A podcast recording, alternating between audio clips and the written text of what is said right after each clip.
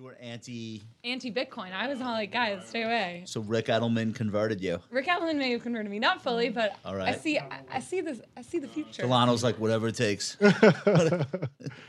Dude, Rick Edelman's biggest achievement to me is how many times he sold the same company. Providence. He I asked sold it him that. I like- was like, how? he sold it like eight times. It's so incredibly impressive. It's crazy. It's like Jay Z with title. like Jay Z sold title three times.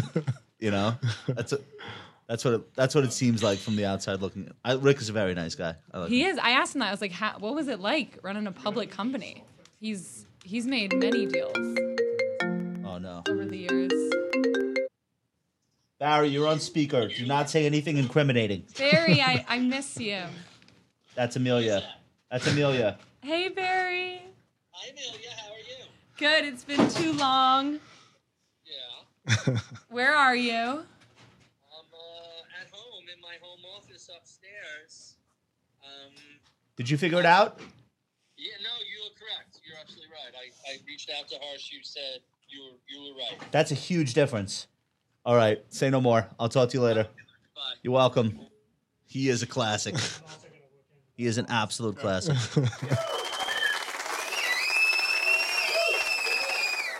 That's the applause from when like Kelly Bundy used to come down the stairs on Married with Children. I'm pretty sure. There's like wolf whistles in there. Yeah. All right, I mean, kind of we like got it. it off of our. Uh, I kind of like it. service. All right, so excited you guys can come and do this. Testing. One, two, three, testing. We took last week off. You did? Oh, yeah, Yeah. you were in Cali. I was- yeah, I was in California, and you know, one of the things that we're really trying to do with the show is not do remote Mm-hmm, because we did that. Like we, I did a Zoom every week Yeah. mm-hmm. for fif- I don't know, fourteen months.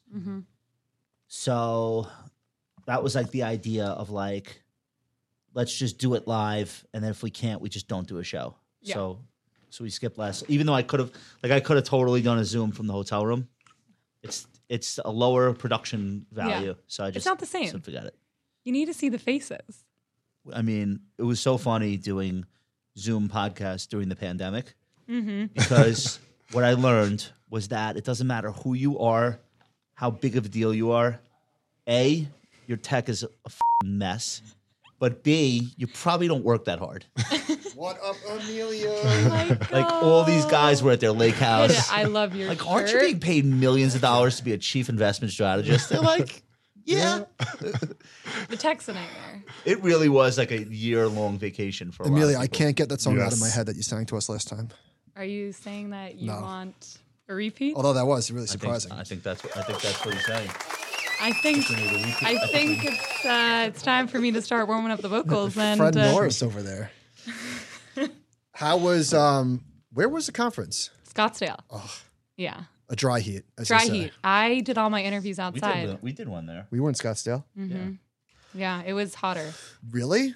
Ninety-seven. Okay, I think we were hotter. Not, people not admit- to brag. Are people walking? Are people walking around within the conference masked? No, No, Really? no. Mm. It's Ari- it's Arizona. Yeah. Yeah. They don't mandate masks in indoor spaces. but so people didn't take it upon themselves to mask up, even though they're in a room with people from every corner of the country. Some did. Did you? Okay. Did uh? Did people have to show a vaccine card? Yeah. So Okay, that's it. You- In okay, order Okay. to register, you so have I, to then show. I wouldn't have worn a mask either. Yeah, that's Okay. why you have to show proof of vaccination, COVID test. So and they had and they had wristbands that were green, yellow, red to indicate how comfortable you were with How people much COVID you approaching have. you. wait, wait, start over. Each wristband represented your comfort level in in terms of Oh, no, that makes sense. It makes No, it sense. doesn't. no, yes, it does. Approaching you. Red No, it is like doesn't stay make away sense. from me. Red's Red away is from stay me. away. I I would carry each one and then Green depending is on like who walked up shots. to me. it's like let's go to the bar. Uh, I should walk around with the red band all the time on my wrist. Just like, Yeah. just stay away. Yeah. I had green. I, I was green all over, but then you, you kind of have to switch to yellow. It gets a little it gets a little too much. Were there red people? There was red people. Okay, and they like sat by themselves. Made eye contact. Those were op- Waves. those were those were back office people. That's brutal. They're the people putting on the conference. They're like, we know, we know what goes on here. Okay, um, But and a was lot there of like a people. party? Yeah, I didn't go to the parties. Yeah, skip it. What were Skip the parties. What were the parties? Well, the big one was last night. Journey was there. Like real journey. Journey. Wow. Journey like Journey. cover band or Don't Journey? stop the living. actual journey. Did you get to go on Welcome stage? this And, feeling. Hopefully got it. Unreal. Wait, how many people were there? Uh, so they had 700 registered. I think it was around 500. It's a lot of people. A lot of people. of people. Yeah, was Eric Clark rocking out the journey I imagine. like in so. his own very midwestern calm way? yeah, He in was a very he was raging. yeah, in a very gentle way, the Okay. most gentlest of ways you could rage. He did it. Um, Rick Edelman. So you were saying Rick Edelman converted you to a Bitcoin person? He's been on that Nice. for. We saw Rick That's Edelman right. talking about Bitcoin like I don't know, four years ago. Yeah, So kudos to him. He's not a John. He's not a Johnny come lately with no, no, uh, no, crypto. He was very And and he's early. been talking about it for advisors. He was super early. So He credit was. where credit is due. Yes. We'll give it to him. And listen, last time I was on here, I was very anti, so he swayed me. Anti. Yeah, Traditionally, it's anti. anti. anti. That was like that was only a few weeks ago. that must be the British in me. Tomato, tomato. I guess. Auntie. Delana, you have a voice for for this. I mean, that is a smooth voice. All right. Thank you. Yeah, I hear that, that some is. every once in a while. Right? I hear my own. we might echo have you now. read some promos for us before you leave. Oh, interesting. Twitter will allow users to add Bitcoin and Ethereum addresses on their profile. oh, that sounds insufferable. How quickly can I get one up there? I have to. I have to find what my login is though first. Oh, before I do that. shush. That's exciting. Wait, so that people can gift you? Yeah. Tip Yeah. you? Yeah. Okay. All right. This, this is how you know it's tip. official, by the way. Nice. Yeah. My wallet is beep, ready. beep, beep, beep. Friends, episode 13. Welcome to the Compound and Friends. All opinions expressed by me, Michael Batnick, and our castmates are solely our own opinions and do not reflect the opinion of Ritholtz Wealth Management. This podcast is for informational purposes only and should not be relied upon for any investment decisions. Clients of Ritholtz Wealth Management may maintain positions in the securities discussed in this podcast. Today's show is brought to you by Polymarket. Listen, two weeks ago, or seven years in the crypto universe, I made a little little bet that Cardano would break three dollars before January first, 2020, 22. Did it happen, Duncan? I, I think so. It did. Not to brag. I'm a winner. Uh, but full disclosure, it's not all roses. I bet that Tyron Woodley would beat Jake Paul. That's a smaller wager. I'm down 100% on that. I don't know if you that that fight's over. Um, so this is fun. I, I bet that Tim Tebow would score a touchdown. What do you think about that? I, I don't even know where he plays. He doesn't. Exactly, Duncan. He's not even on a roster. He was on the Jaguars, but got cut preseason. Um, I can't afford a CryptoPunk because the floor price is 95 a cool $360,000. But I can bet on whether or not the pri- the floor price of CryptoPunks will be above 100 ETH on October 1st. I bet no. That's I'm a, a hater. lot. I said no. So right now it's at 95. I took the under. We'll see. Anyway, all sorts of stuff. Polymarket.com to learn more. All right, Lucky 13. First of all, we weren't here last week, but I want to say thank you to the listeners who catapulted this show into the top 30 investing podcasts in the United States. Amazing. And I believe very highly ranked in New Zealand. So I'm not to- saying that we need to be top 10, but how are there 29 ahead of us? It's no, kinda they're, embarrassing. they're not. So if I told you what they're considering investing podcasts, you would laugh. First of all, I think Dave Ramsey has five of them, um, which are, I think, more religion than investing. His audience is as big as Sean Hannity or something. He has a massive, massive, and, and- massive, and, he, puts up like three or three to five shows a week. He, so he cheats. He's he, like- he breaks up a three hour show into one hour podcasts. got him. And so there's three. for calling you each. out, calling you out, Big Dave. Dave has done a lot of good for people that were in debt and didn't know where to turn to. It is at good a- advice. It is At good a time when nobody was was giving them that kind of guidance, Dave Dave's done a lot for people. I don't agree with him on his uh, mutual fund takes, but so what? He probably doesn't agree with me on my Knicks takes. so it's like we, we can all live together. Um, but cheating on a podcast uh, charts that I will not abide. We don't support. So he does one show, Duncan. He does one show and makes it three hours. Uh, yeah, so he does like three hour shows that he then breaks up into individual one hour podcasts. Yes, that's episodes. bullshit. Let me ask you a question. Why didn't you think of that? Hey, All right. It's never too late. All right, good for good for Dave. There's a lot of stuff in there though, Mike. To answer your question, that is not actually an investing podcast. Like, um, what's his name? Uh, Portnoy talking to uh, like TikTok stars. Yeah. It- it's considered a an investing Mm. But podcast. it's interesting sometimes. Listen, if if that's if people are into that, that's fine. It's just miscategorized. All right, uh, we have we have a great show today. I'm so excited that you guys are here. Uh, Amelia's back. Amelia, say hi to the folks. Woo! woo. All right. Good to so be back. you are now experienced at the compound and friends. Like you know how this works. I saw you in the dock last night, like I was seven, eight typing o'clock away. at night. You like that? Yeah. Yeah, yeah. All right, Just landed on right. the dock. killing it. Never Uh, stop. And uh, new friend to uh, to the compound and friends, Delano. Say hello to everybody. Hey everyone, how are you guys doing? All right, listen. all That right, oh, man. voice. that voice. Can we hear that again? Hey everyone, how are you guys doing? We're, gonna, Oh. we're gonna hear it a lot. Goosebumps. I've got goosebumps. Uh, the contrast between that voice and this voice is terrible for me. Uh, uh, Delano Sapporo is the founder of New Street. New Street is your own advisory firm. Yes. and you're yeah. killing it. And if I misremember this, I apologize. Are you now a CNBC contributor? Yes, yes. Holy cow! This Congrats. is Thank the best you, year thank ever you. for you. It is um a, a really good year. Okay. Yes. I would I would categorize it. Dude is on. This dude is on fire. and and what position did you play? in in football. Yeah. Yeah, cornerback. Cornerback at the University of North Dakota. And So you had also- speed and aggression. I was more of the Richard Sherman style. I was the, the intangibles, the guessing, and, and make sure you un- understand the coverages, but not the quick short corner. Okay, so Yeah. but you kind of knew where where the guy would end up, and, and you got 100%. got yourself there. Wait, was there a 100%. but also? What else were you gonna say? Oh no, yeah, that was it. Just Okay. coverage, zone cover, corner, and because press man to man, use the the rangy arms. Yeah, I yeah. played corner in Mad in 2006. Yeah, Oh. you're pretty good. I was gonna say.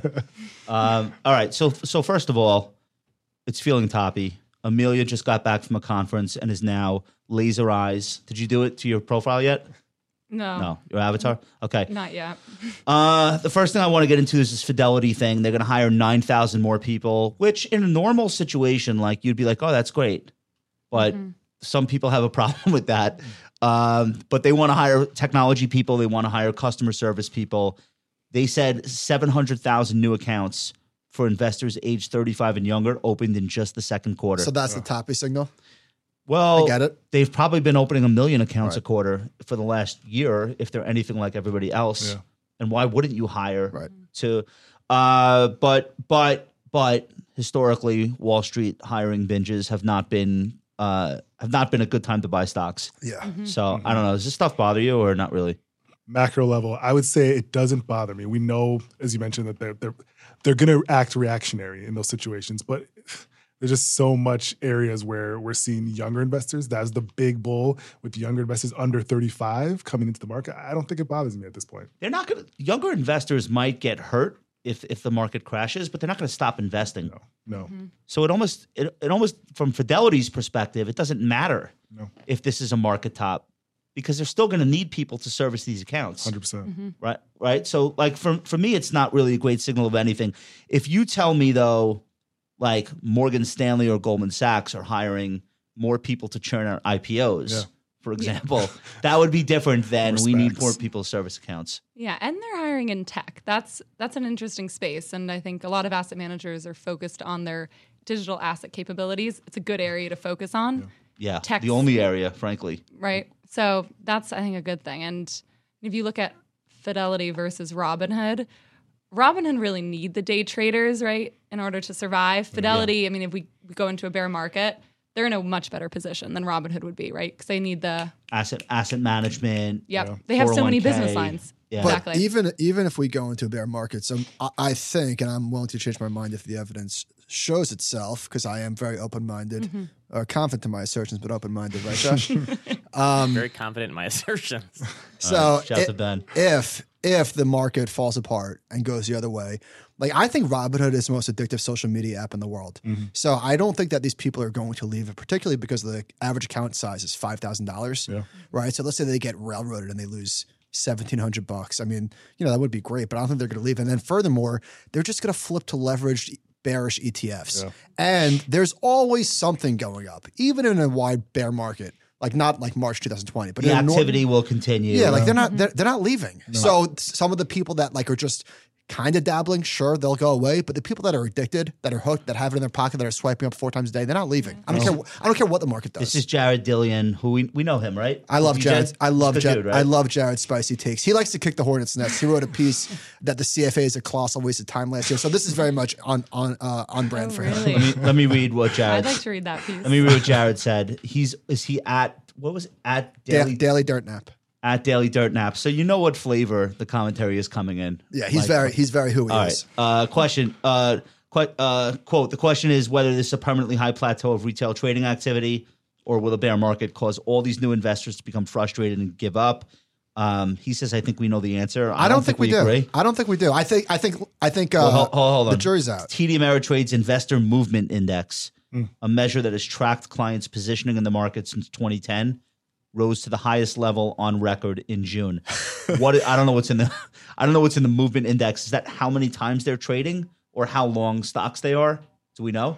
I don't know what's in there. But so here's the thing. So what are signs of a top mean? Are we talking about a 15% pullback? Are we talking about like a top or No, the it's top? generational top. Come on. I mean, that's that's really hard. That's Yeah. really that's really hard to call. I don't I don't think that this thing is going away. I mean, if you want to talk about like, is the stock market frothy? Sure. Have we been saying that for the last hate that nine? Have we been saying that for the last nine years? Yes. Yeah. Every day? Yes. The same people? Yes. What's his tweet? So Carter Braxton Worth, if we're looking if we're looking for signs for the top, and you don't have to you don't have to look very hard. You don't have to be Sherlock Holmes. He said for the month of August, we've made 10 new intraday all-time highs in the S&P 500. This hasn't happened in the month of August since dot dot dot. That's my dot dot dot 1987. We know what happened in October 1987. The record number of intraday all-time highs in the month of August is 11, which happened oh shit. It happened in 1929. All right, we're doomed. Is this a masterpiece tweet? He got 1987 and 1929 Yeah, this is this is into the huge for same markets. 280 character tweet. That's unbelievable. this is chef's kiss. It's very very well done, Carter. The Mwah. only thing missing here is like I don't know, Black Plague, or, or so, 15 whatever year it was. right Spanish Inquisition. also had many market highs. I mean, listen, this this weekend for the first time, uh, I had uh, my stepmother ask me about Bitcoin. Mm. I had my stepdad ask me about Bitcoin. Um, so you sell when they ask about NFTs. Bitcoin's too, Bitcoin's like a blue chip at this point. Do you do you get you get a lot of your clients f- uh, initially find you on social media, Yes, so they're seeing all this shit also. they're seeing it. So do you get questions about it or Hundred percent. There's a lot of questions about crypto, NFTs, just the whole space in general, and uh, really, no, no, uh, I mean like the toppy stuff? Like are they reading these people's tweets and like reacting or not really? No, not really. I just don't think a lot of younger investors really care about. They see an opportunity to buy more. Um, Mm. I saw that a lot when you know we had the initial pullback. Uh, There was just an opportunity. That's what a lot Just how of people it said. should be. How yes, they want to see the opportunity. So I don't think younger investors are looking at this as even if they don't not even seeing the signs, they're not worried about it. younger investors should be on their hands and knees praying for a market crash Exactly. every day. Right, like that. They should be. They should beg for the opportunity to dollar cost average into stocks as they go. So, like, lower. the, the, right? Because conversely, how does it help them if they have to put money into the market every two weeks in their paycheck? Yeah. like They're to buying less. maximize their four hundred one k. They're buying less. less Mhm. shares every time. So you have eight out of ten, eight out of ten intraday all time highs in the SPX. If you're a buyer for the next four decades, how is that good? Yeah. It's good for your parents, Yeah. Mm-hmm. your grandparents. It's not great for you. Um, Market's been weird though because it just goes up every day a little bit, Mm-hmm. and uh, so it feels like like cumulatively we're up I don't know 18 20 percent year to date, but it's boring. Nothing's happening. We're not I need going the excitement back. right. Like we're just we're, we're s- there's not like euphoria euphoric buying, Yeah. and a lot of the names that had euphoria like the the SPAC names, the non profitable tech names, they got fing annihilated down. yeah. right? So even the S and P is at all time highs and it's hovering near there, but a lot of like the the go go stuff got crushed. Yeah. Mm-hmm. what's funny about that is those aren't retail, those aren't advisor areas of the market. No. Like advisors don't own the SPAC ETF. Like uh, Or the moonshot E ETF. moonshots, r- uh, um, electric vehicles. Like advisors don't build those as big components in portfolios. So that is a purely retail phenomenon on the way up and on the way down. Yeah.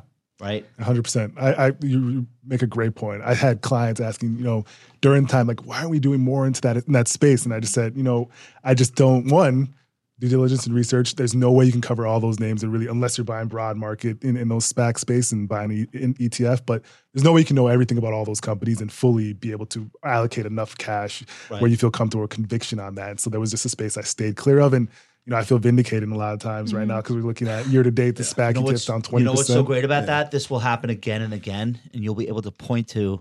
Remember, I talked you out of buying Chinese battery companies. like, like remember, I talked you out of a SPAC that's since been cut in half. One hundred Like, percent, one hundred percent, not that this will definitely be the same thing, but Yeah. just remember that that's a very real possibility. one hundred But percent. also, the stock market is so boring these days. Like, not just even though it's going Speak, slowly for, up, speak for yourself. I'm on fire right now. you are, but it's boring relative to the crypto markets Yeah. and the Yeah, NFT it's and the more metaverse exciting. and the DeFi. Like, Mm-hmm. that's where all of the excitement is right now. and that's why I'm focused so much on COVID instead, because COVID's exciting again. Like, um, COVID's back. COVID is like back. and Listen, I was many, in- many ways stronger than ever. I was in Texas. Mm-hmm. I was in Colorado. I was in Arizona. They so all you have, might you might be infecting us So right what now. you're saying is like talking was safe directly there, at guys, us. don't worry. Okay. so so ben, no Ben has You COVID. told me you had a green wristband, but okay. ben is getting wre- Ben is like no joke getting wrecked by COVID, and I guess he if you're vaccinated and you get COVID, is that does that like the fa- is that the Delta variant?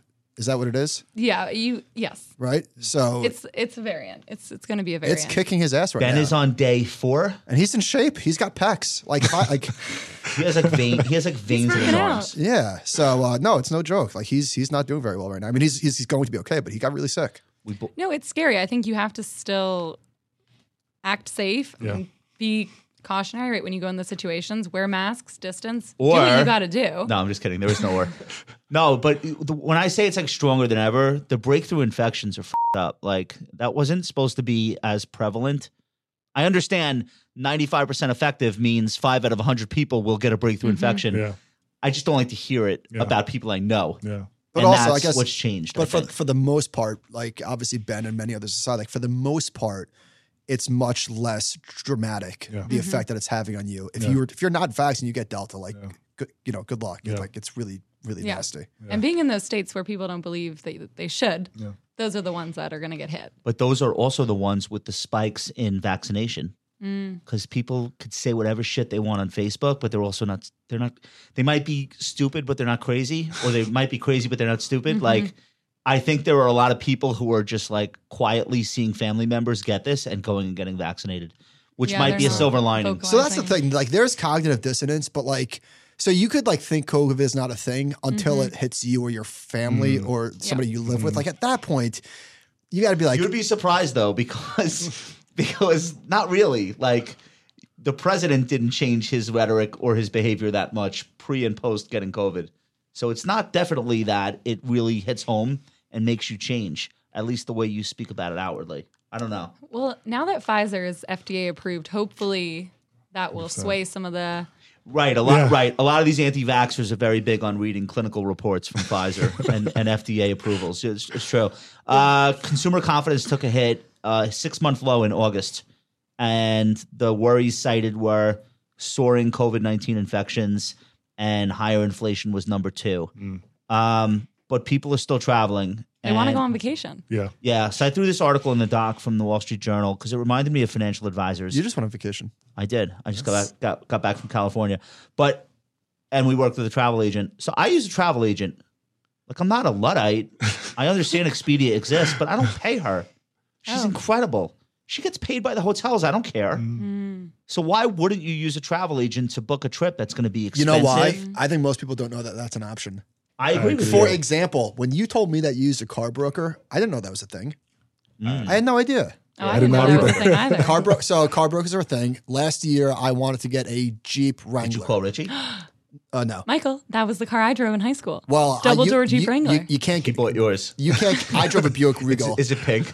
it's actually electric blue. It's very. Cool. I drove a Buick Regal, which is like the oldest mom mobile ever. yeah. Um, but you couldn't get a Jeep Wrangler because they were sold. Nobody was making them. You could get them for like thirty percent more expensive. So anyway, I went to. I was like, you know, I don't care. I'm. I'll just get a Jeep, Jeep Grand Cherokee. That's fine. Um, and I was negotiating. I said, wait a minute. Wha This is so annoying. Like the back and the forth. So you- a, a broker, I was on the phone with him for 20 minutes. He found me a car two days later, Oh. drove it to my house. It was $150 or something less than I was quoted No brainer. But most people just don't know that that's the an brokers option. are, Not bad, know are that's an option. badasses. This this guy used to the own a fee, dealership. though? Nothing. There's They nothing? they negotiate it with the, with the Yeah. dealership. He's getting a Oh piece my of the lease. You don't even God. see it. Oh. So so I exaggerate. It wasn't that much of a big savings, but it was a significant savings. And the time and energy it was like just offload that, Yeah. give it to somebody else. Yeah. fantastic. So Yeah. people still want to travel. Now it's a pain in the ass again. Like now the rules are are changing again. Yeah. Things are getting canceled. Um, so people are like rediscovering travel agents and travel agents. Like if they ever had a moment, No. now is that moment for all of the millions of people who That's so want to interesting. get on with their Yeah. lives. So it reminded me of financial advisors in a market panic. Like where all of a sudden it's like, all right, I do it myself. I do it myself. Wait a minute. I am about to do something really stupid because I'm terrified. Let me talk to somebody. Like that is the biggest source of people coming to us. Yeah. They know we exist. They read ours, but like when things get ugly in the markets is when they really just want to talk to people. So um, this is Wall Street Journal quote: "With the pandemic, our credibility and our necessity have gone off the charts, and I think we're now advocates." Says Jennifer Wilson Buttigieg, no relation, co-president of Valerie Wilson Travel. Travel is possible; it's just difficult, right? So it reminds me of like a market panic. Investment investing is possible; it's just difficult, and I highly recommend to anyone that's not using a travel agent they don't charge you money.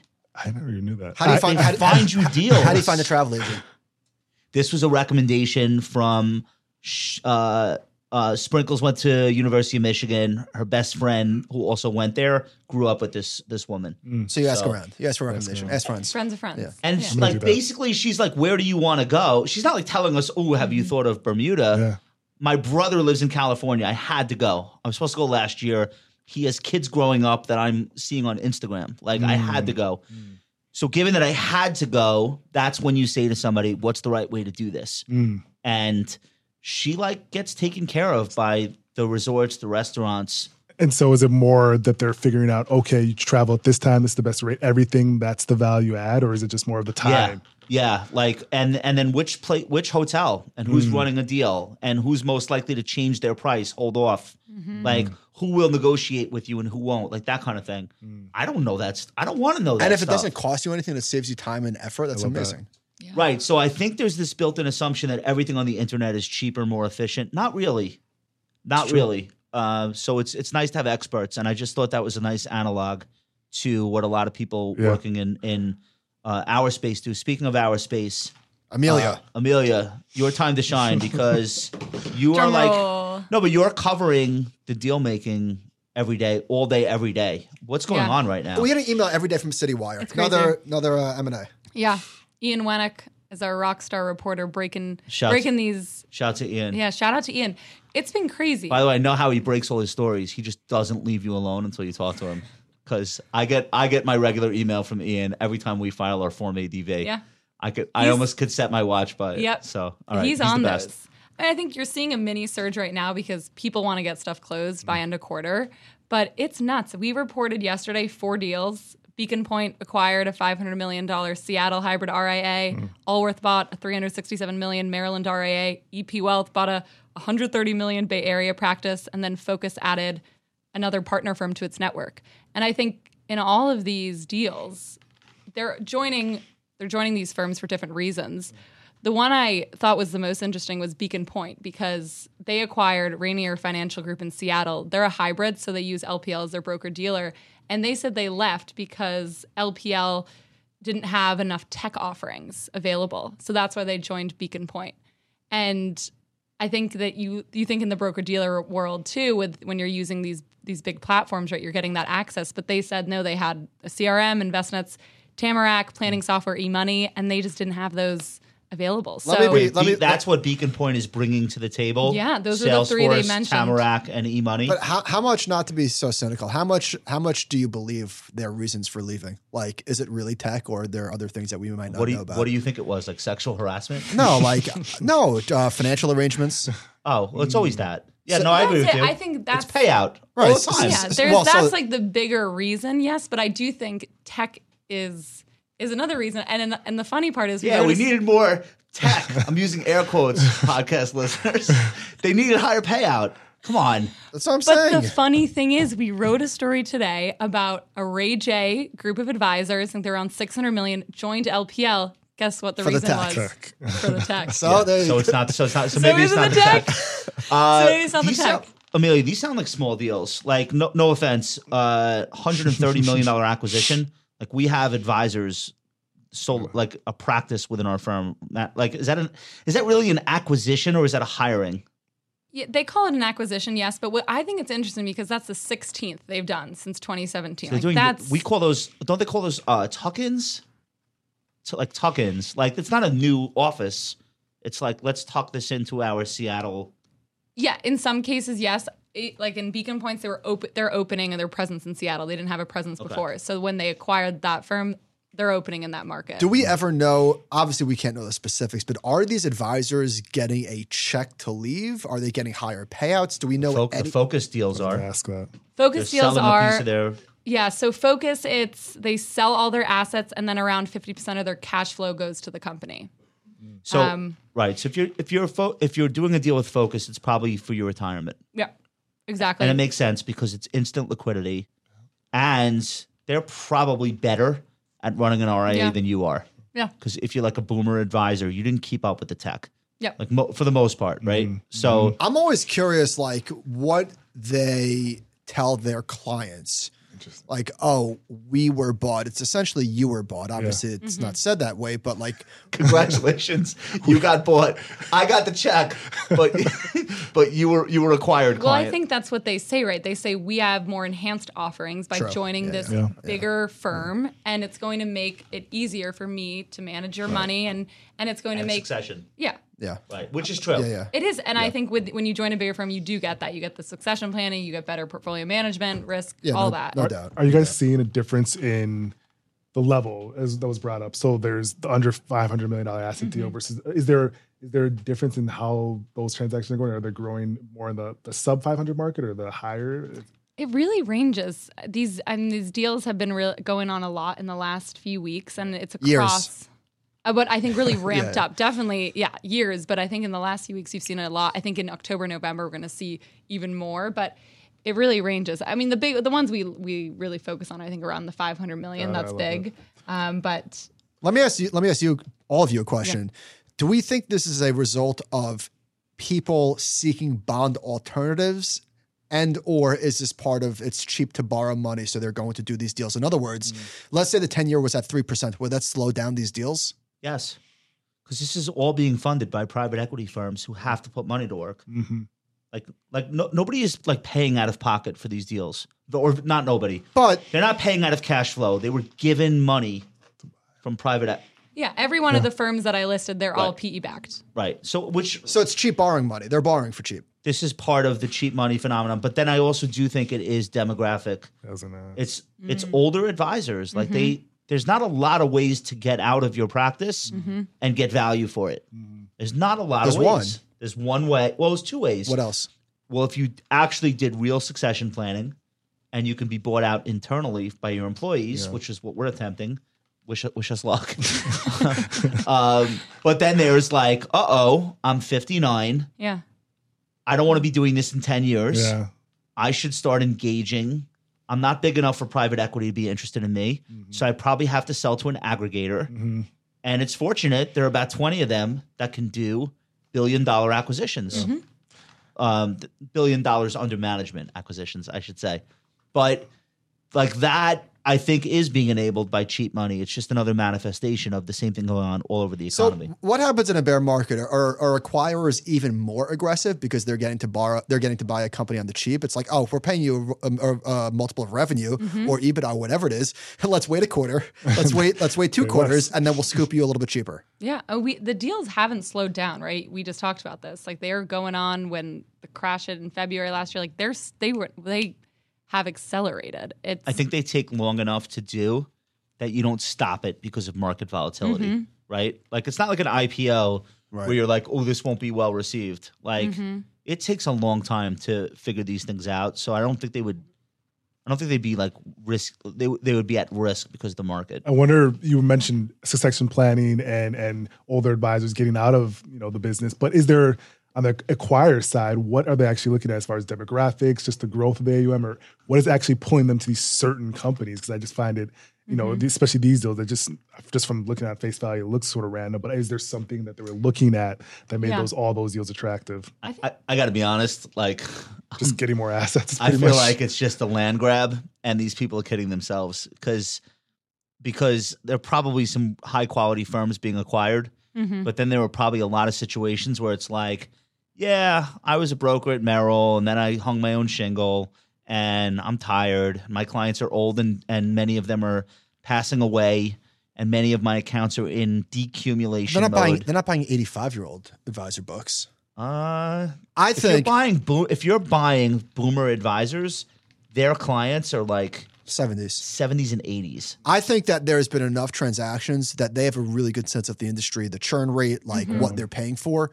Um, I would be curious. Do we have any sense of the returns that these PE companies are generating for their investors? that's really interesting. The hurdle is low. That's really interesting. if if the risk-free return is in real ra- in terms of real rates zero, how high could the hurdle be? Yeah.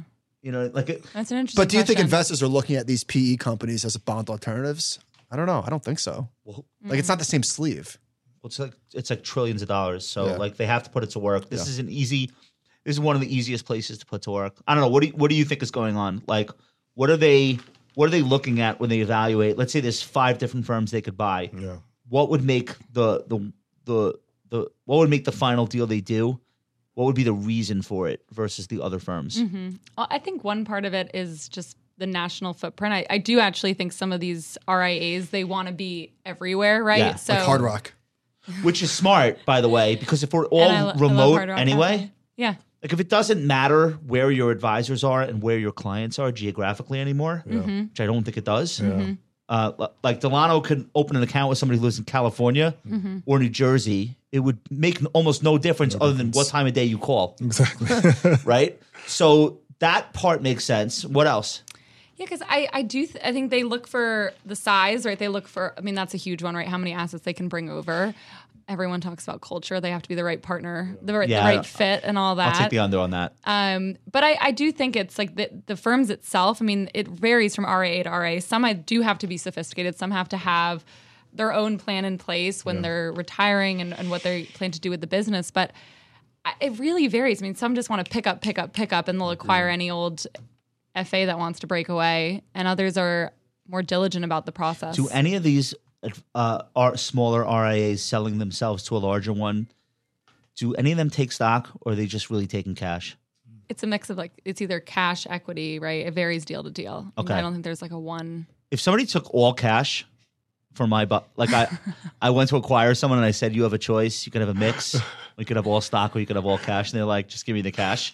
That would be a bad signal to me, Yeah, and the one with Allworth Eh, give me the, just in case. Just give me the just in cash. case. Yeah, the one with Allworth and the Maryland RIA that was around 300 million. That deal was financed with a mix- mixture of cash and equity. So Okay, I guess it depends on your age whether or not you're willing to take equity in a larger RIA. Yeah. because it's almost like re-upping.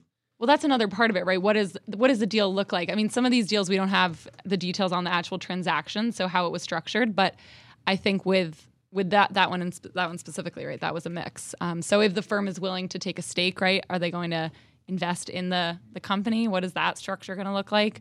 And you have so many firms now working like Park Sutton Advisors. Their whole business is the deal, right? How to structure a deal. I mean, now you have firms that are just doing that. They're not providing any funding or anything like that. consultants? Exactly. Right. Just consulting on the deal. Um, so now you have a business on that, right? That's another whole. Mm. Are you growth in skeptical? Like, uh, like you, you you started a firm. You're going to build a culture, and you're going to.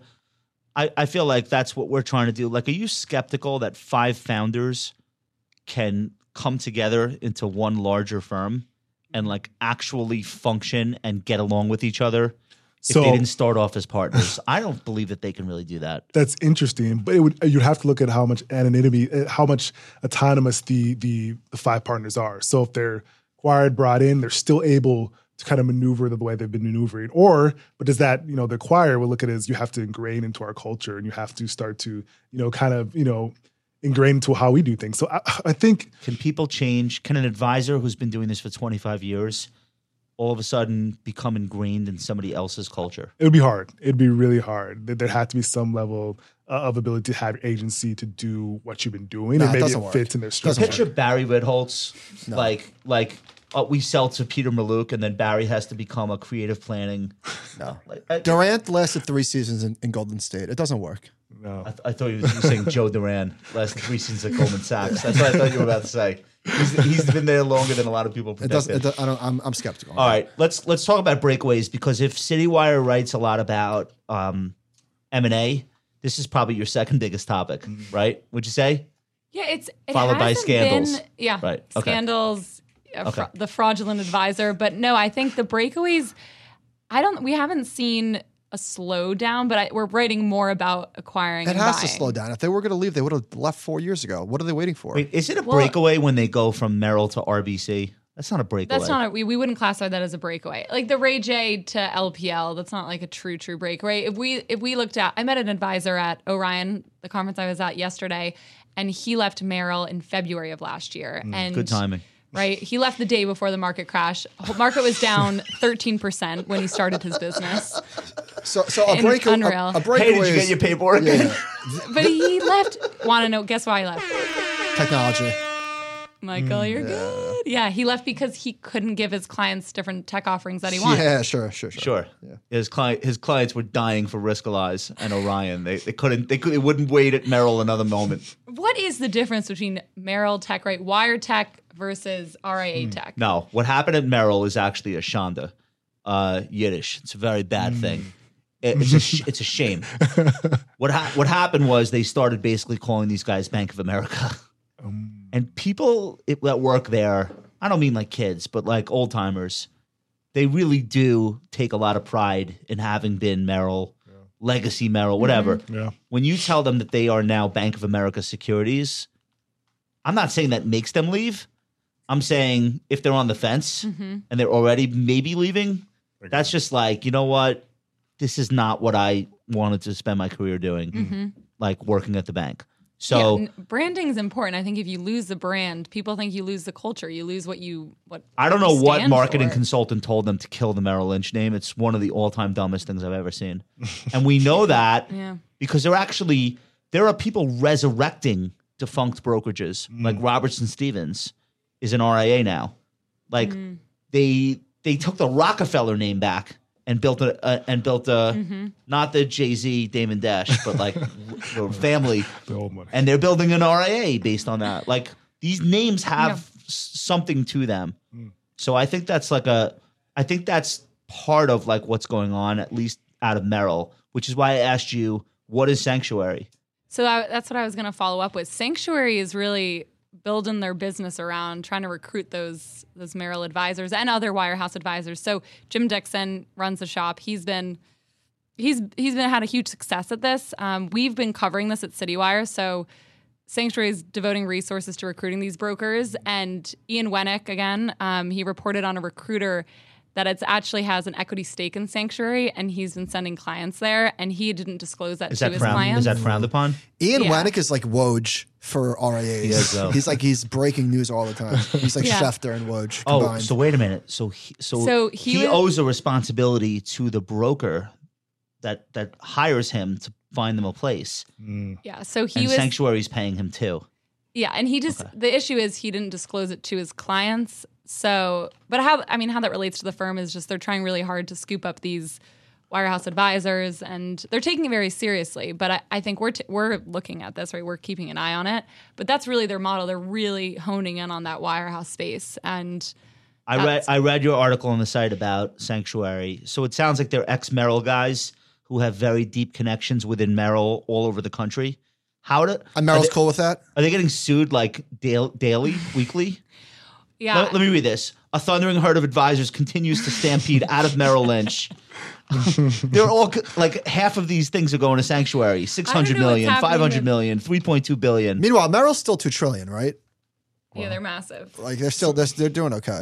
They're massive, but I think that that's 17,000 advisors. That's how still. people attract, right? Like ex Goldman guys in San Fran that set up an RIA. They'll they attract the Goldman guys to leave, right? It's I mean they use that. I met with an RIA in Houston. He's ex Merrill. He uses that to get advisors over. I think it's it's a good marketing strategy, right? Like I used to be, you come over, it's better on the other side. Um, Yeah, but we- I think we- it gets tricky. When We're like there's Merrill recruiters brothers. involved. So they show each other the tattoo of the, of the ball. So this is like um, an aside, but when I was, you know, looking at starting, you know, in the in the advising space, I, you know, went to uh, uh, Merrill and was speaking to them. They're recruiting me, and added a You weird. were, by the way, for the audience, you were Credit Suisse out of college, Yes, so I was a Credit Suisse and investment. but doing banking. banking, not doing like advisor trainee. A hundred percent. a Okay. Uh, hundred percent. All So right, go on. one of they had they had a really archaic process of I don't know if I should say, but it was a really evaluation process of like some sort of virtual. This is actually they might have been the first of the metaverse. It was like a virtual um, play-by-play a- acting out how you do scenarios and as an advisor um, and it was really opaque and i didn't really understand it was like you went to an event- meeting there was someone that hey i do this and can i get your card and, and it was Oh a my br- yeah it- 100% What? and i actually failed this test and i had no clue Wait, you had to like act out a scene? Exactly. So it was Stop it, it. was in virtual. It was virtual. You had to make decisions based on what happened in those areas, right? And That's a good way to build culture. By the way. and- and It's a I- great way to build so- culture. And so I, you know, I, I for se- seeing things, you know, as we're mentioning, seeing things leaving, it just makes sense to me because I don't know if some of the bureaucratic old things that are being done in eh, certain areas or just make sense, especially for young people getting into business. There's got to be a shift. There's got to be more flexibility. There's got to be better way to ingratiate people. I just didn't. Yeah, that that's an aside. Somebody explained to me there's two ways to get trained. You go to Merrill Edge, which is the call center, Mm, which is similar to the training you would get at like Fidelity or Schwab. It's like people with small accounts calling in and you learn. I like that. I actually think that's smart. And Merrill Edge is like one of the biggest robo advisors because that's basically what it is. yeah. I think it's like a lot of money. I don't know how much, but I think it's a lot. Um, but then the other way is like my dad's rich, Mhm. and I get put on a team, and because like it's like family friends, and then I have to like hump the phones for however long, you know. Like th- those are like still the two ways Yeah. to to get the gig. So all right, so when they called you and they said you have failed our uh our simulation, like it's like the Kobayashi Maru in, in Star Trek. The only way to win is don't play. Exactly. Right, right. That's you should have pulled the plug out of, out of the machine. So you were like, all right, I guess I'll go to acting school. Yeah. Or you're like, maybe I'll just set up my own firm and not deal with this bullshit ever again. No, no, I really credit, you know, what I saw from you guys is, you know, I was I knew about the RA space, but I didn't fully know how independent advisors worked in the sense of, you know, I read some different things and saw some different articles and it just really brightened what how it actually you go about it. So that was really where it opened my eyes to like, let's do something, you know, that I felt was, you know, more Okay. more up my way. Yeah. Okay, so then what? You call Schwab Yeah. and you're like, I need a custodian. Yeah. And they're like, yes. I don't know if they're still like that now. You might have No. gotten in right right I- before the, the door closed. I did some finagling. Yeah, you know they do. Obviously, the different custodians have different little things, but I did some finagling to to get my area into. To, and I feel like they're great. You know, Schwab has been great as far as custodian. So you know, got got hooked up with, with that relationship and really just started. You know, virtually. You know, hitting the phones and and, and really just talking. to you're people that- 300 something clients now? Yeah, yeah. yeah. Unbelievable. I mean, right? Like, That's amazing. are you doing a cover story on him yet? Or Yes. like, when is that? That's editorial, but I'm about to You ever pass see your you ever name see, you ever see how on. this guy dresses? He's dressed to kill. Follow follow Delano on Insta. No, not today. Not today. He looks like me. Today he looks like Batnick. uh, follow follow Delano on uh, Instagram if you want to know how to dress. Basically, uh, so I like the branding. yeah, yeah, dude. So, so all right. So you're killing it. Congratulations. If uh, if uh, if one of these uh, aggregators calls and they're like, "Hey, n- not us." um, if one of these aggregators calls and they're like, "Hey, listen, uh, we want to buy you," and not only do we want to give you full autonomy to keep doing things exactly how you're doing it, but we want to make you like a big part of the firm's marketing because you obviously know how to do it and we don't. Like, would that be possibly tempting to you? or are you like just like steadfastly, I'm doing this myself? It's funny. In the early days, I actually got random calls for that, but you know, You I'm, still will, by the way. The more the more TV you do, the more you're gonna get that. So yeah, yeah, I think I'm really steadfastly working on you know building kind of what New Street in the community does, and obviously the financial planning. And now we're looking to private space, and and so yeah, I just want to make sure everything is well for. It sounds cliche. Everything makes sense for all of our clients and, and what we're doing, and That's the only. So I no. think what you're saying is you'll only move for better tech. for better I feel tech. like yes. that's- Is that where he's It all going? comes down to tech boys. But he It needs a all comes lot, down- but like a lot of tech, right? All right. Exactly. So what's going on with the SEC overview of of uh, what is this Twitter, social media? No, this Mm-hmm. is like, all right, DEPs. This is a new. Get used to this acronym. Have you guys I have to written look about? that up. Yeah. Have you guys written about this yet? You will. No, the Digital engagement practices, DEPs. So Gary Gensler gave a talk about just the way that apps are driving investor behavior and Mm-hmm. where those co- and, and where that might actually be very conflicted and to me this is no different than it's not a boiler room because people are voluntarily doing this themselves on apps Yeah. but if you arrange the app a certain way to push people into certain outcomes arguably there are- there are boiler room esque um, aspects to this type of this type of thing. Are you, talking about? Are you talking? talk, Are you talking about like confetti when you make a trade? Yeah. Yeah, I think that stopped, Or right? we'll, gi- or They- they we'll shut give, the- we'll give you free, Free shares stock. of this if you do an options trade or like well, if you open a Robinhood we had sales account, contests when I started. Like literally, Mm. um, if if you could sell fifteen thousand shares of this closed end fund, you and your wife are going to Hawaii. Mm. You can't do that shit anymore. Mm. So now in an app, it's different than like guys in ties on the phones, but it isn't that different if you're building technology and engagement in such a way that you're pushing people into a certain type All right, of so so they're, so, behavior. they're, so they're talking about Robinhood and, and, and other trading Yeah. apps. because if you open a Robinhood account, you get an actual stock, right? So that can drive that yes. frenzy. You need to trade. You need to win the game. Mm. Yeah. So um, it can lead to the riskier behavior, which makes sense. But All right, here's Gary Gensler. Quote, in the last few years, we've seen a proliferation of trading apps, wealth management apps, so it's not just Robinhood, and robo advisors that use these practices to develop and provide investment advice to retail investors. Uh, in many cases, these features may encourage investors to trade more often, invest in different products, Mm-hmm. or change their investment strategy. So, this to me applies to Wealthfront, Betterment, um, Schwab Intelligent Portfolios, Vanguard Personal Advisor. Oh. For example, when you open your Robinhood app, as I do ninety-seven thousand times a day, you it's see open right now. you s- you see it's not open. You see your daily performance. You get a snapshot of like the most recent six hours or whatever it is. Oh. How'd you do in the last six So hours? and it follows the screen, so it could look like you're falling off the cliff, Mm. and it's like, oh, I'm down seventy-five basis points. I better trade harder. You know, so that that's an example of behavior that could be. I uh, better trade bigger. no, no, no, it would make you trade more. If of you course, see that. it would. You know what it does? Actually, you ever been in a casino?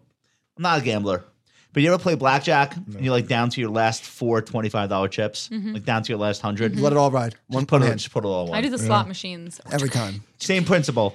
Like, yeah, I got a handful of coins left. Forget it. Yep. Let me put it in. Right. Weekly options. you said something interesting to me, which um, you know, obviously they are pull, pulling that in for for retail investors. But you also said something interesting at a clubhouse event with me. Is is it the discretion of when you have discretionary income? Are they really fueling it in in the sense of you know, there's giving people are going to do this anyways, Mm-hmm. and whether it's gambling in sports or gambling in different areas, are is these are these apps whether it's Robinhood fueling it? Or are they just kind of giving people the ball and they're just shooting where they were going to shoot The anyways? answer, the answer is probably both, right? That's a good question. It's not either or. They're both. They're both. They're both. Um, It's like- uh, and also, there are some apps that might attract a more somebody that's more likely to gamble than Yeah. other apps. so you are responsible for your own decision making. We're all adults, yes, Mm-hmm. but there are certain nudges you can make. Um, like when if you go to make a transaction on Betterment, Yeah. if you go to sell on a down day, they'll tell you, okay, you can do this, but it's going to cost you X dollars in in, in capital gains. Yeah. Do you still want to transact? Other apps don't have those guardrails, and in fact, they go the other way and try and encourage you to trade based on the way that they're presenting your data. yeah, yeah. Are you sure you want to hold? Right. yeah, yeah. Hello. uh, you've been like- you've been inactive for 17 Have you, days. have have you seen treasury rates lately? Are you sure you want to stay long these these stocks? Uh, speak. All right. Speaking of gamification, what what's what Oh, what's this, is about? Funny. This is funny. I just put this on here because on Monday, China announced that minors can only play video games for an hour on Fridays, weekend, and holidays, and it's banned during the week. Mm. Why it made me laugh was we had the same policy in our household growing up. so, What video game system were you classically trained on? I feel like you're a Guess, guess, guess. Nintendo 64. 64. Yes, but also, guys, Super Nintendo. Psychogenesis, guess my favorite game. duck hunting. No. This isn't on Nintendo. You guys just go Super Nintendo, Sega this Genesis. is on Sonic? Nintendo. on Nintendo? What? I almost Not Mario? on finished it. Nintendo. No, World of Warcraft. That was your that was your jam. Yeah, I was a WoW girl. did you Yeah. play? Did you Yep. play it on the computer? Let's just say I, I bought some gold on eBay. Were you like a Viking? Wait, did you play? No, on I was so PC? terrible at it. I would die. Yeah, I played on a PC. I would always be in the graveyard trying to get out. If you guys played, remember? I never got. I never got into. uh You never got into WoW. I was into He's girls. Like basically, no. Like when I would have been into video games, I was like very much like not not on the computer. I don't know. I don't know. There wasn't. A, until- there wasn't a computer. Yeah, it wasn't a computer. Yeah, we couldn't though. I I truly I saw this and I showed it to my mom. I was like, "Mom, you're ahead of China. You you restricted us during the week, only weekends." Mm. And I mean, you this turned is- and you turned out great. So maybe China's onto something. This is this is. cra- I mean, this is what happens in a in the communist society. I don't think they're going to actually police it, and I'm judging that only based on Chinese video game stocks. I actually looked this up; they're higher. They got killed, but Chinese Chinese tech stocks get killed every day anyway. Yeah. They're actually higher now than when this this came out a couple of days ago. So That's e- interesting. either investors are looking past it and they're like, "Well, whatever," or they don't believe it'll actually be enforced, or I don't know. But all right, let's say. So, what do they want people to be doing if they're not if they're only playing 90, 90 minutes on a on a weekday? Sudoku. Homework. Homework. Sure. Uh, could you imagine us trying to do this in the United States? Would never work. Can you imagine- it would never work. you can't even do this in your house. No, no. I, I was a big gamer growing up. It was, you know, I played at 64, GameCube, all, all the games. And my brother's still a gamer. And I'm actually going to get a PS5. My girlfriend wanted to implement a, a two, one to two hour a week because she knew, you know, she did something. But I don't think you can implement it here. We're actually uh, going the other side. Esports is just a bigger thing. Um, and I think, you know, I think it's just a great way. They actually have studies that show, I didn't read them, you know, f- in detail, but they have studies that show that playing video games is actually helpful cognitively and, and different things. And you're supposed to burn calories so- a little bit when you're pressing it. So I don't know. I, I- we just can't implement it here. My son was in OT when he was in kindergarten. Do you know what that is? Occupational therapy. They thought, and maybe they were right, that like his hands weren't working. Like they would give them Really? tests. They would give them OT tests, like use a pair of scissors, fold this into a triangle, like like shit like that. And he like he like literally couldn't do some of these things that other kids his age could do. We were terrified. And then he got the Xbox. And I was like, what are these people talking about? this kid's beating me in every video game we buy him, like crushing me in NBA 2K, crushing me in Madden. I was like, he doesn't have OT. He doesn't need. And so, of course, my wife, who's smarter than me, was she was like, yeah, he's probably so good at this because they took him out of class to do occupational therapy. Mm. Like they would pull him out of his class. Oh wow. So I, I don't hate video games, and I also think Fortnite might have saved him as a person during the pandemic. Mm. It was the only way he could see his friends for like weeks and weeks on end. They Mm-hmm. Mm. weren't in school, all their sports were canceled. He lived on Fortnite like six, seven hours a day, and Wow. never did I even consider taking him off of it because what else was he going to Social talk to me? interaction. Yeah. Like he needs to be talking to his friends. yeah. So him calling his friends like MF and FU and like I'll kill you and like I'll come to your house for real and kill you if you do that again and what's wrong with you and you suck like just listening to that coming from the basement Yep. I was like smiling I was like okay this kid has a It's a social thing. life It's a thing. so I'm pro I'm pro video game um, all right I think what it'll be tough to top that but we're gonna go into soapbox I'll come to and your I'll tell you another thing I'm gonna say this really quickly stop telling me you can't hire people literally there's still 7 million people without jobs from before the uh, the pandemic there are 75 million millennials in the workforce there's going to be another 75 million gen z right behind them pay people and they'll come work for you and if they're not trained to do what you need them to do well then fing train them Mm-hmm. Mm. like companies have been doing for 5000 years like if you need somebody to perform a task show them how to do it Yep. um, and so here's my rant. if you're a Fortune 500 CEO E saying you have thousands of unfilled jobs, and then you're authorizing billion dollar share buybacks and you're issuing yourself millions of dollars in stock options, where's the disconnect? Yeah. Like that's the money that you could otherwise use to pay people or train them or both. Yeah. What am I am I missing anything? Co-signing this? Yes. You want to remain silent for this? Sorry, I, I was You worried that Cliff Cliff Asness is going to hear this and give you the the, the other side? I was thinking about what I was going to say, to be honest. All right. I forgot to put something in the doc. That's All why right. I'm silent. Duncan, what do you think about that?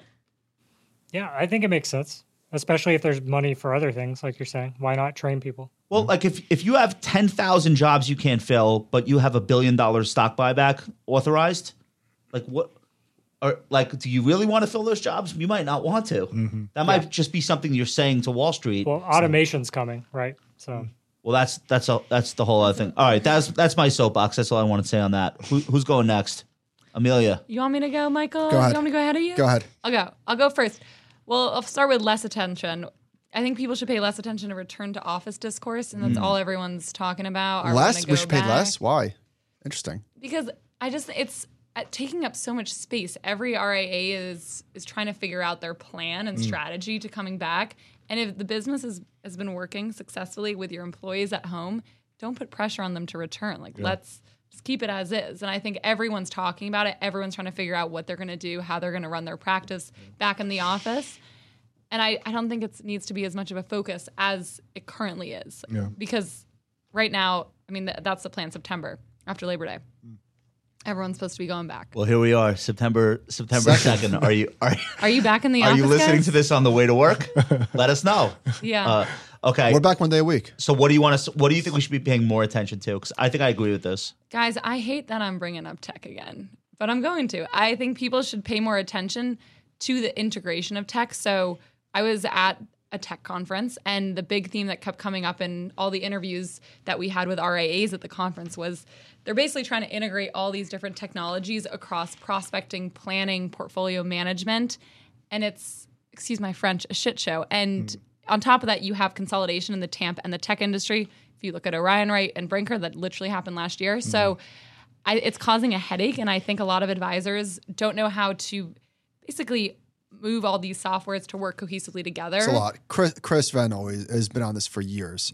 That like the holy grail is something that talks to everybody, but there's too many pipes. Single And- si- single sign in Yeah. is the advisor holy grail. It'll gonna- never happen. Mm. It's not going to happen. We've spoken to too many companies, and they're like, guys, we, we hear you. It we ca- cannot be. There's too many pipes. There's too many companies. There's too many integrations, and there's too Mm-hmm. many moving parts because all of these companies are continuously updating their software, and or they're built on a legacy system, and they literally can't. It's like it's too or they late. get acqu- or they get acquired, and the roadmap they told you and they just shut it off. just changes. Yeah. And they're like, yeah, we were building this, but our new owner, another private equity firm, thinks we should build that. a lot Yeah. of fintech companies have made a lot of promises to us over the years that fell by the wayside. Well, so that I mean, every I posted this on Twitter, LinkedIn. Every single person said, "Yes, this is an issue I'm facing." And then some tech platform said, "Come find us. We'll solve this Right, of issue." course, yeah. Right? The One thing I, di- I think we did that was very smart. It took us a while to make mistakes and figure it out. We now only contract with the biggest company in each vertical. so who do you guys use? Salesforce. Yeah. So it's- You know what I'm saying? Like they're- Salesforce is not going to get acquired by a private equity firm Yeah. and then lay off all the people that are helping us. Uh, we had different challenges with that, but I we- mean, listen. listen, it's trade offs. You you, It's t- you trade-offs. oh, trade some challenges for other ones. No- nothing's perfect. Orion, which I've been hearing is for sale every day since we started working with them eight years ago. so, so far, we're okay. And if it got sold, I feel like it would they would plan that well because everything They're Orion big does. now. is- Who can afford them? The Fed? They're Well, like they're, they're, they're- big. they're owned by no, they're owned by a PE that might want to sell it to a bigger PE. InvestNet. That's like that's what goes on these days. No private equity to a bigger No, I private understand. I equity. understand. Uh, Riskalyze, which just got sold. Hopefully, they don't break all the APIs. yeah, we broke that story. Right. But they're but they're still going to run themselves. So I don't really even understand how it's a sale. Yeah. I'm a shareholder though, so I'm not going to complain at all. Uh, th- love you, Aaron. uh, who, who else do we work with? I don't know. I feel like we work with like big companies Yeah. though. At this point, we start. And we that's a did smart stuff with move. we did stuff with like startup uh, fintech providers, like for robo asset Mm-hmm. management was a debacle.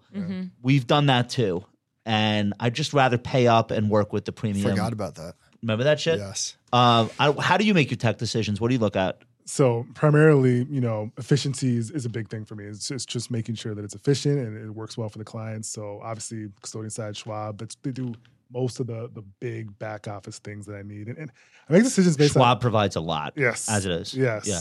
And from there, it's just really what kind of clients tell me, and I'll bounce that off and see if it makes sense efficiently for the firm, for myself, for the clients. Uh, but that's it's pretty simple. What do you think's t- what do you think's harder for advisors these days? Picking an asset manager for a for an asset class or or a category of investing or picking a tech provider. Tech. Tech. It's going to have a bigger. I th- I feel like the tech provider is going to have a bigger impact on the client satisfaction than whatever mutual fund manager you go with. Definitely. You agree with that? Yeah, of course. Like huge, right? Tech's the future.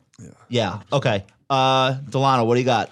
So um, I said, people, we should all be paying a little bit more attention to what's happening in the private markets. I'm sure Yes. a lot of people are, but you know, I'm seeing. I just have been obsessed with that um, in the last few months, and really, you know, just because it's from things that we're trying to, we're looking to do. But I just had the article in Crunchbase. There was 72.1 billion invested from seed to growth uh, in Q1 of 2021. I think it's just an interesting Wow. area, for, especially for younger investors. You know, we just talked all about trading and retail trading, that short term mind frame that especially is fixated on a lot of people but everything that's done in the private markets in the early stage is a longer horizon.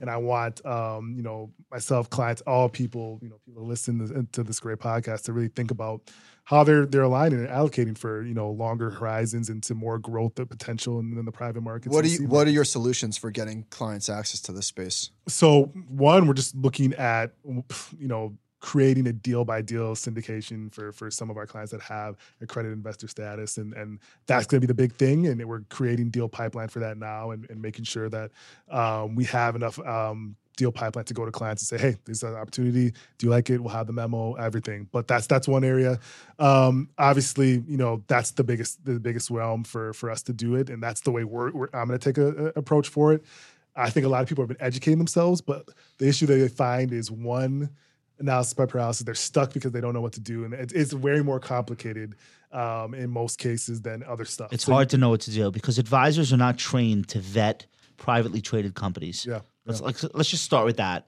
Let's say they they think they're trained to do that for a public stock. Yeah. Okay, sure. So, right.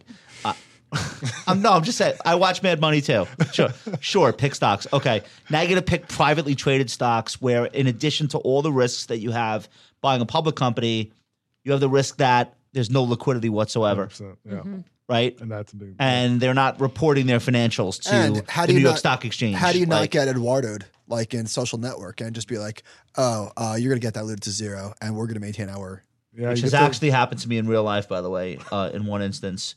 That thing where they like sell it, but they explain to you how you didn't actually own the shares that got sold. It was different shares. Right. Like that, that literally has happened to me. Right. Um, so, a- a- actually, Delano, this is what I, I was going to say the exact same thing that business is booming. I'm actually like writing a piece about this that there are the business formation that we've seen, like literally in the in the data, is insane. And this is all a direct result of COVID. People at home rethinking their lives. Do I really want to do this nine to five? It's engineers and software people leaving their fang jobs and going out on their own. And Andreessen Horowitz just launched a four hundred million dollar seed fund to focus specifically on this. And people might think this is a bubble, and I think it's just started.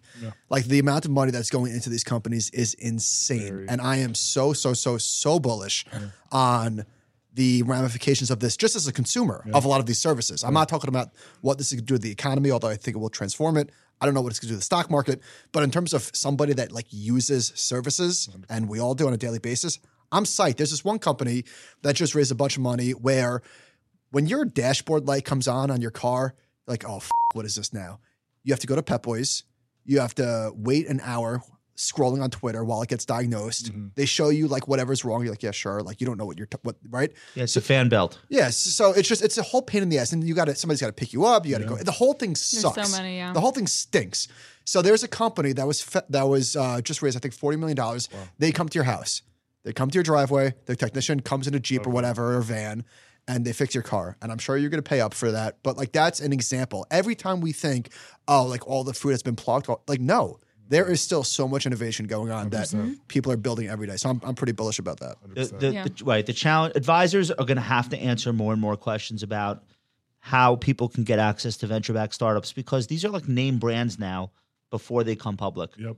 Like you think about an Airbnb coming public, Robinhood, Coinbase, the size that these things were, Yeah, the mind share they already had in the minds of investors. hundred percent. Like you're gonna have to have a better solution than let's wait till it IPOs. Yeah. And I, I agree with you. We should be paying a lot more attention to uh, private markets for sure. Our cli- our clients are. So 100%, whether you same. want to or not. All right, let's. Uh, Mike, what do you got for soapbox? Anything? I just did it. I agree. With, so I was literally going to say what Delano said. Okay, let's do favorites, and then we'll get out of here.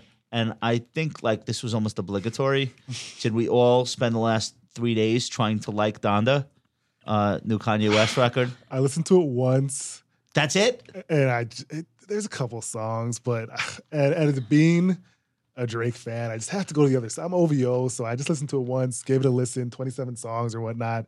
It was okay. It was okay. That's my review. I gave it a 20, seven, 27 songs. six- yeah, seven twenty. Uh, Scorp- Scorpion was a double album, so Drake could do twenty-seven songs and have it be cohesive. Yes, Uh, this was not that. Wait, I how don't many? know. How many? How long is the album? Seven seven hours. It's almost two hours. It's ridiculous. They're, all right, so I, It's like The Irishman. I think you and I agree. There are like some highlights that are amazing, like some high points, but there's too much other stuff to wade through, no. and maybe just too bad. Like if you want the good, you have to take all the other n- uh, insanity. Yeah. Like, that just might be what it means to be a a, a Yeezy fan in 2021. Yeah. Uh, Amelia, you have a you have a Donda take. I know you do. Guys, I haven't listened. I feel Okay. I feel like I should. That's a pretty strong take in and of itself. I know. Okay. I know. I need to. Okay. I'm, I've let you guys all down. I can feel it. Have you listened, Michael? I listened to one eight minute track, Jesus something. What was the name of that song? Jesus walks. No, no, No, no. Oh, that's, that's his old actually the track. best. That wait, 'Cause I saw, I saw What people. Jesus, No, not Jesus that Lord walks, Part God, Two is show the me best track on way, the album, because I That was devil the eight-minute tried to song. break Actually, I me liked it. down. Gee. That has the- Uh, Amelia, calm down. With me, with me. that has the locks Jesus on it. Lord. That's is what 2003. it's Yeah, Je- called. Mm-hmm. yeah, yeah, yeah. There's two of those I, though. I thought that was good. Yeah, I'm looking at the Jesus track Lord list. Part Two has the locks Yes. and J Electronica, Yeah. and maybe Kanye's best uh best Lyric- verse. Lyrical verse, which I think, and then it ends with Larry Hoover Jr. reading a statement because Kanye is the one that went to the White House and got his father, Mm. Yeah. um, uh, what's it called, like out, out of yeah. out of jail, what, uh, pardoned. Yes. Yep. His father was like the head of the the gangster disciples in Chicago, Mm-hmm. and he sat in jail for thirty years while this kid grew up, and then. So there's like a there's like a pretty powerful end to that track. Yeah. All right, if you're gonna listen to one Donda track, listen to Jesus Lord Part Two That's the one I listened to. and then the rest is just, Just, not is so it great. as Jail good isn't bad, as too. Jesus walks No. though? What- Be honest. That was that college dropout. That was that was in college. I was in like that was 2002, 2003, 2003. Kanye's workout plan. no, that You was want me to It hit was that? like it was like 2006, no 2005 or Oh. earlier. No way. 2004 or five. And one and two and Because three through, and four. through the wire was was before Jesus walks, and that was 03. So Oh, that's what I'm thinking of. No, college dropout. What year was that? Anyway, we whatever. could just say that he hasn't made like a great album. In We're old. 11 years. We're What did you Because- think about the rollout, which was where they said Stupid. the millions were printed for him just by having the listening parties and listening shows in different cities, and that was the bigger play than just releasing 27 songs. That So people the rollout screamed. was exhausting, and I think complicated whether or not you could even like what you heard. Mm. And I thought he was doing that so he could like gauge the crowd's reaction and edit things out. interesting. It seems like he like added during that process. Yeah, uh, uh, let me let me just say it, say it like this: This might be one of the biggest years for hip hop in history. By the time we're done, like we got J Cole in April and May, we got Tyler the Creator this summer. Um, we're gonna get new Drake. t- Uh, if you're listening to this, probably today, uh, and God knows how many how many tracks are gonna be on that. Um, but we got like a new DJ Khaled this summer. Like we got a lot. Migos came out this this summer. We got a lot of big records. Of all of them, this is the one I'm least likely to still be listening to by the end of the year. agreed. You agree with me on that? Yeah, agreed. What do you think about the Drake rollout? I love it. The, I bill do. the billboards. I do like it. The billboards, the the whole graphic, the cover. when um, does the Foreigner Sports drop a new Center hack. album? Jay, and Jay's verse on on the new Drake is going to be way hotter than whatever's on the, the Kanye record, E- which, which exactly. I thought was weak. Sounded like he wrote it in the elevator, like like on his way to Pilates.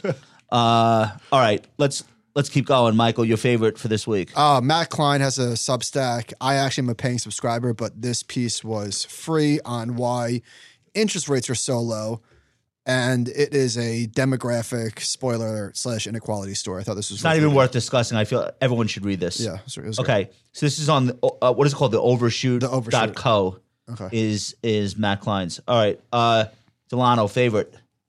So this week, my favorite thing. Um, I think Amelia was going to talk about this too, but White Lotus. Did you did you watch Let's hit that? it up top. You Yeah. guys are mad- Yes. you guys are mad late on this. We're so late. We're I obsessed. We're watched it all. obsessed with it I on this finished. show. I finished. Can we Okay. talk about it? That was good music. Can we do spo- can that we was just- seriously can the we do music of that spoilers? show. It- Yeah. Can we do spoilers, Yeah, yeah, guys? yeah. I just, I What do really you need want? to. all right, what do you want to say about it? I want to hear. it. I I'm, want I'm to hear your pretty take. upset, guys. I need to really let some let some. With uh, what? Go go. You don't like how it ended. Armand, Oh. I I didn't I didn't like it at all. I predicted that shit on Mm. the show. I did. No, I think you told me. No. In pr- well, you did Nope. predict it. Nope. You did it on the show. I did it on the show. Okay. Wait, why didn't you like it? Okay, I just, I just, the ending. I, I thought it was the obvious one. I mean, he was taking all the drugs. I was like, I didn't, the way he died, that Mm. was unexpected, but I thought he was going to be the one that died. So that, I was hoping for Olivia Okay, so you were with or me. Paula. Okay. Really? You wanted one of the teenage kids to die? What's wrong with you? They were just, they were That's just that's nasty. some that's some that's some take. Paula, really? They were Paula? nasty. Oh, Did come you know on, what girls Paula like- did? Did you know girls like that when you were when you were growing up? That's why you I grew wanted up them in to Westport, Connecticut. Of Die. Oh, course I man. did. That's the whole. T- that's the I whole grew town. up with Olivia How'd you turn out so nice? because I wasn't You're like friends one of my with favorite. Olivia You're like 'Cause one she of my was favorite Paula. people. How did you come out of Westport, Connecticut? because I'm from England, darling. Okay. And also because Olivia wasn't friends with me. How do you hold that back? That accent is so much better than your fake one. I know I need to do it more, and I think I'm going to keep is this. CityWire up for the- asking Yeah, you to so- not do that because it's CityWire USA? Yeah, do they I have hold to me talk back. to, uh, My voicemail's in this accent. I say thank you for calling Amelia Garland of Oh, CityWire USA. Yeah, I mean that sounds pretty more good. like you. All right, stop, Duncan. We're gonna do the whole show over again. But we're but Amelia, but Amelia's gonna stop play acting. She's gonna talk British. I want to be me, and I'm I've been held back. We can just have her dub Josh, it. thanks for letting me be free. Oh, free thank- me. thanks for coming on, Kira Knightley. We appreciate it. Amazing. Um, all right, White. So White Lotus. Let me say one thing: all the rich people win, and all the poor people or disadvantaged people lose. That's the point. I didn't see it go- going that way because there's never been a show that most shows with rich people, the rich people end up fucked at the end, or in the case of Succession, they're fucked every scene of every episode. They're just miserable. This was the opposite. This was like they all kind of got what they wanted, and everybody else that works for them or whatever comes out of this either dead yeah. or in a war or in a worse situation. Yeah. Yeah. That was that took guts for HBO to like let Mike Yeah. White end the end the series that way. So, Tanya killed me. That scene where she's uh she's trying to throw her ashes off the boat. Oh my god. That was the worst character I felt. I Like. agree. I, I I did. didn't she, she did nothing understand. for me. Although uh, Uncle Rico, the guy from Napoleon Dynamite, her boyfriend, that was Uncle Rico. Yeah, oh, okay. okay. He was cool. that was Uncle Rico. Yeah. I love Napoleon. We're Dynamite. old. Napoleon Dynamite's like 15 years ago at least. My He- lips but, are so but even chapped. still, he did he did not age well. I can't. Dude, he aged better than I will. Come on. Yeah, that's well true. Okay, fair. All right, uh, Amelia, favorites. So I was on White Lotus too, Yeah, and we're gonna move past I that. re- We're gonna move past that. we don't need to go into it again. I'm too devastated. Uh, on what I'm listening to, I f- guys, I feel bad. I'm not on the hip hop tracks. I don't. I don't listen to that. I, I've been listening to this. We're gonna convert you. Keep coming back. I gotta next next one. I'll, I'll be listening. Send me some tracks. Send me will. some I got tracks. you. Um, I've been listening to that blend of, of rock, blues, reggae. I, I really into Probably like most of our listeners, quite frankly. really into Slightly Okay. Stupid. I know that they're old, but I just I went to Red Rocks. My little brother lives in Boulder, so Oh, I was cool. visiting him first time there. Insane venue, and Citizen Cope, which is also another oldie. They they opened. Hmm. I remember Citizen Code. Right. Okay. and it was unbelievable. I was like, this music. It gets it got me. I mean, the crowd there, How sick is Red Rocks as a place to see shows? One of the best places maybe in the whole world. unbelievable. yeah. It's uh, it's. Hmm. You know how I know it's truly- good? I saw Dave Matthews there and I hate them. And it was a great show. I really hate Dave Matthews too. That makes me love you more. but at Red but at Red Rocks, like it was like an awesome show. So Yeah, they did covers of Red Hot Chili Peppers, Soul to Squeeze. You guys know that one? Wow. You know my take. On, my take on Dave Matthews. He's not as good as like everyone thought when they were 16, but he's not as bad as everyone thinks when they're like 35. uh, you know who's really into Dave Matthews? Our friend our friend Oh, There Dave. is one song. Is it called? Is it Crush? We're not gonna Crash? play it. Yeah, no, no. I'm not gonna play it. yeah, Oops. and we're not going to sing it either. Wait, that's the one song you like, Crash? Yeah. Uh, only song. Only song I like. Okay. Uh, well, let's. So we got to the Dave Matthews portion of the show, and I think that's a good place to end. You guys are you guys are awesome, and this was so much fun having you both here. You had not met before today, No. and now No. you're going to be on the cover of uh, City Wire. You see how you see how we make dreams come true. Uh, I thought I thought this was a lot of fun. I can't wait to do it again, and thank you guys for coming. Thank you. and, Uh, I just I feel like uh, we got to a lot of advisor stuff, which a lot of our listeners are either clients of advisors or advisors themselves or serving advisors in, s- in some capacity. And I don't think we've ever done a show this heavily on that topic. So I'm really glad we did. And I thought it was awesome. It was awesome. And if you guys were happy with your performances, we can end here or we can just start from the beginning. I think we have to start from the beginning so I can talk like this. Uh, for the latest in financial blogger, uh, Couture, am I saying that word right? Check out idon'tshop.com. We have some new stuff in the store coming this fall, not yet. YouTube.com slash the compound RWM. If you want to watch Amelia and Delano and me and Michael uh, and see and see some of the highlights. That's where you want to go. That video will be up very soon. And if you love investing co- podcasts, make sure you check out. You have a podcast too, right? Yeah. Plug it. What is it? Your Money Your Life podcast. Thank you for the, allowing me to plug. Your Money Life podcast. Your Money Your Life. Yep. okay, you haven't invited me as a I guest. Well, didn't know. you- I would invite you. I appreciate you inviting me. I'm pretty good at this. Don't want to. I don't know if you can tell. Uh, all right, check out check out Delano's podcast and check out his Instagram. Make sure you follow Amelia on Twitter. Is your thing? Okay, Amelia Twitter. Garland on Twitter. She's Garland awesome. goes west. Gar- at Garland Goes West is the handle. We'll link to that. And if you love investing podcasts, never miss Animal Spirits with Michael and Ben. And by the way, Ben, get well soon. You know we love you. Feel better. Feel better. Right? And we will see everybody very soon.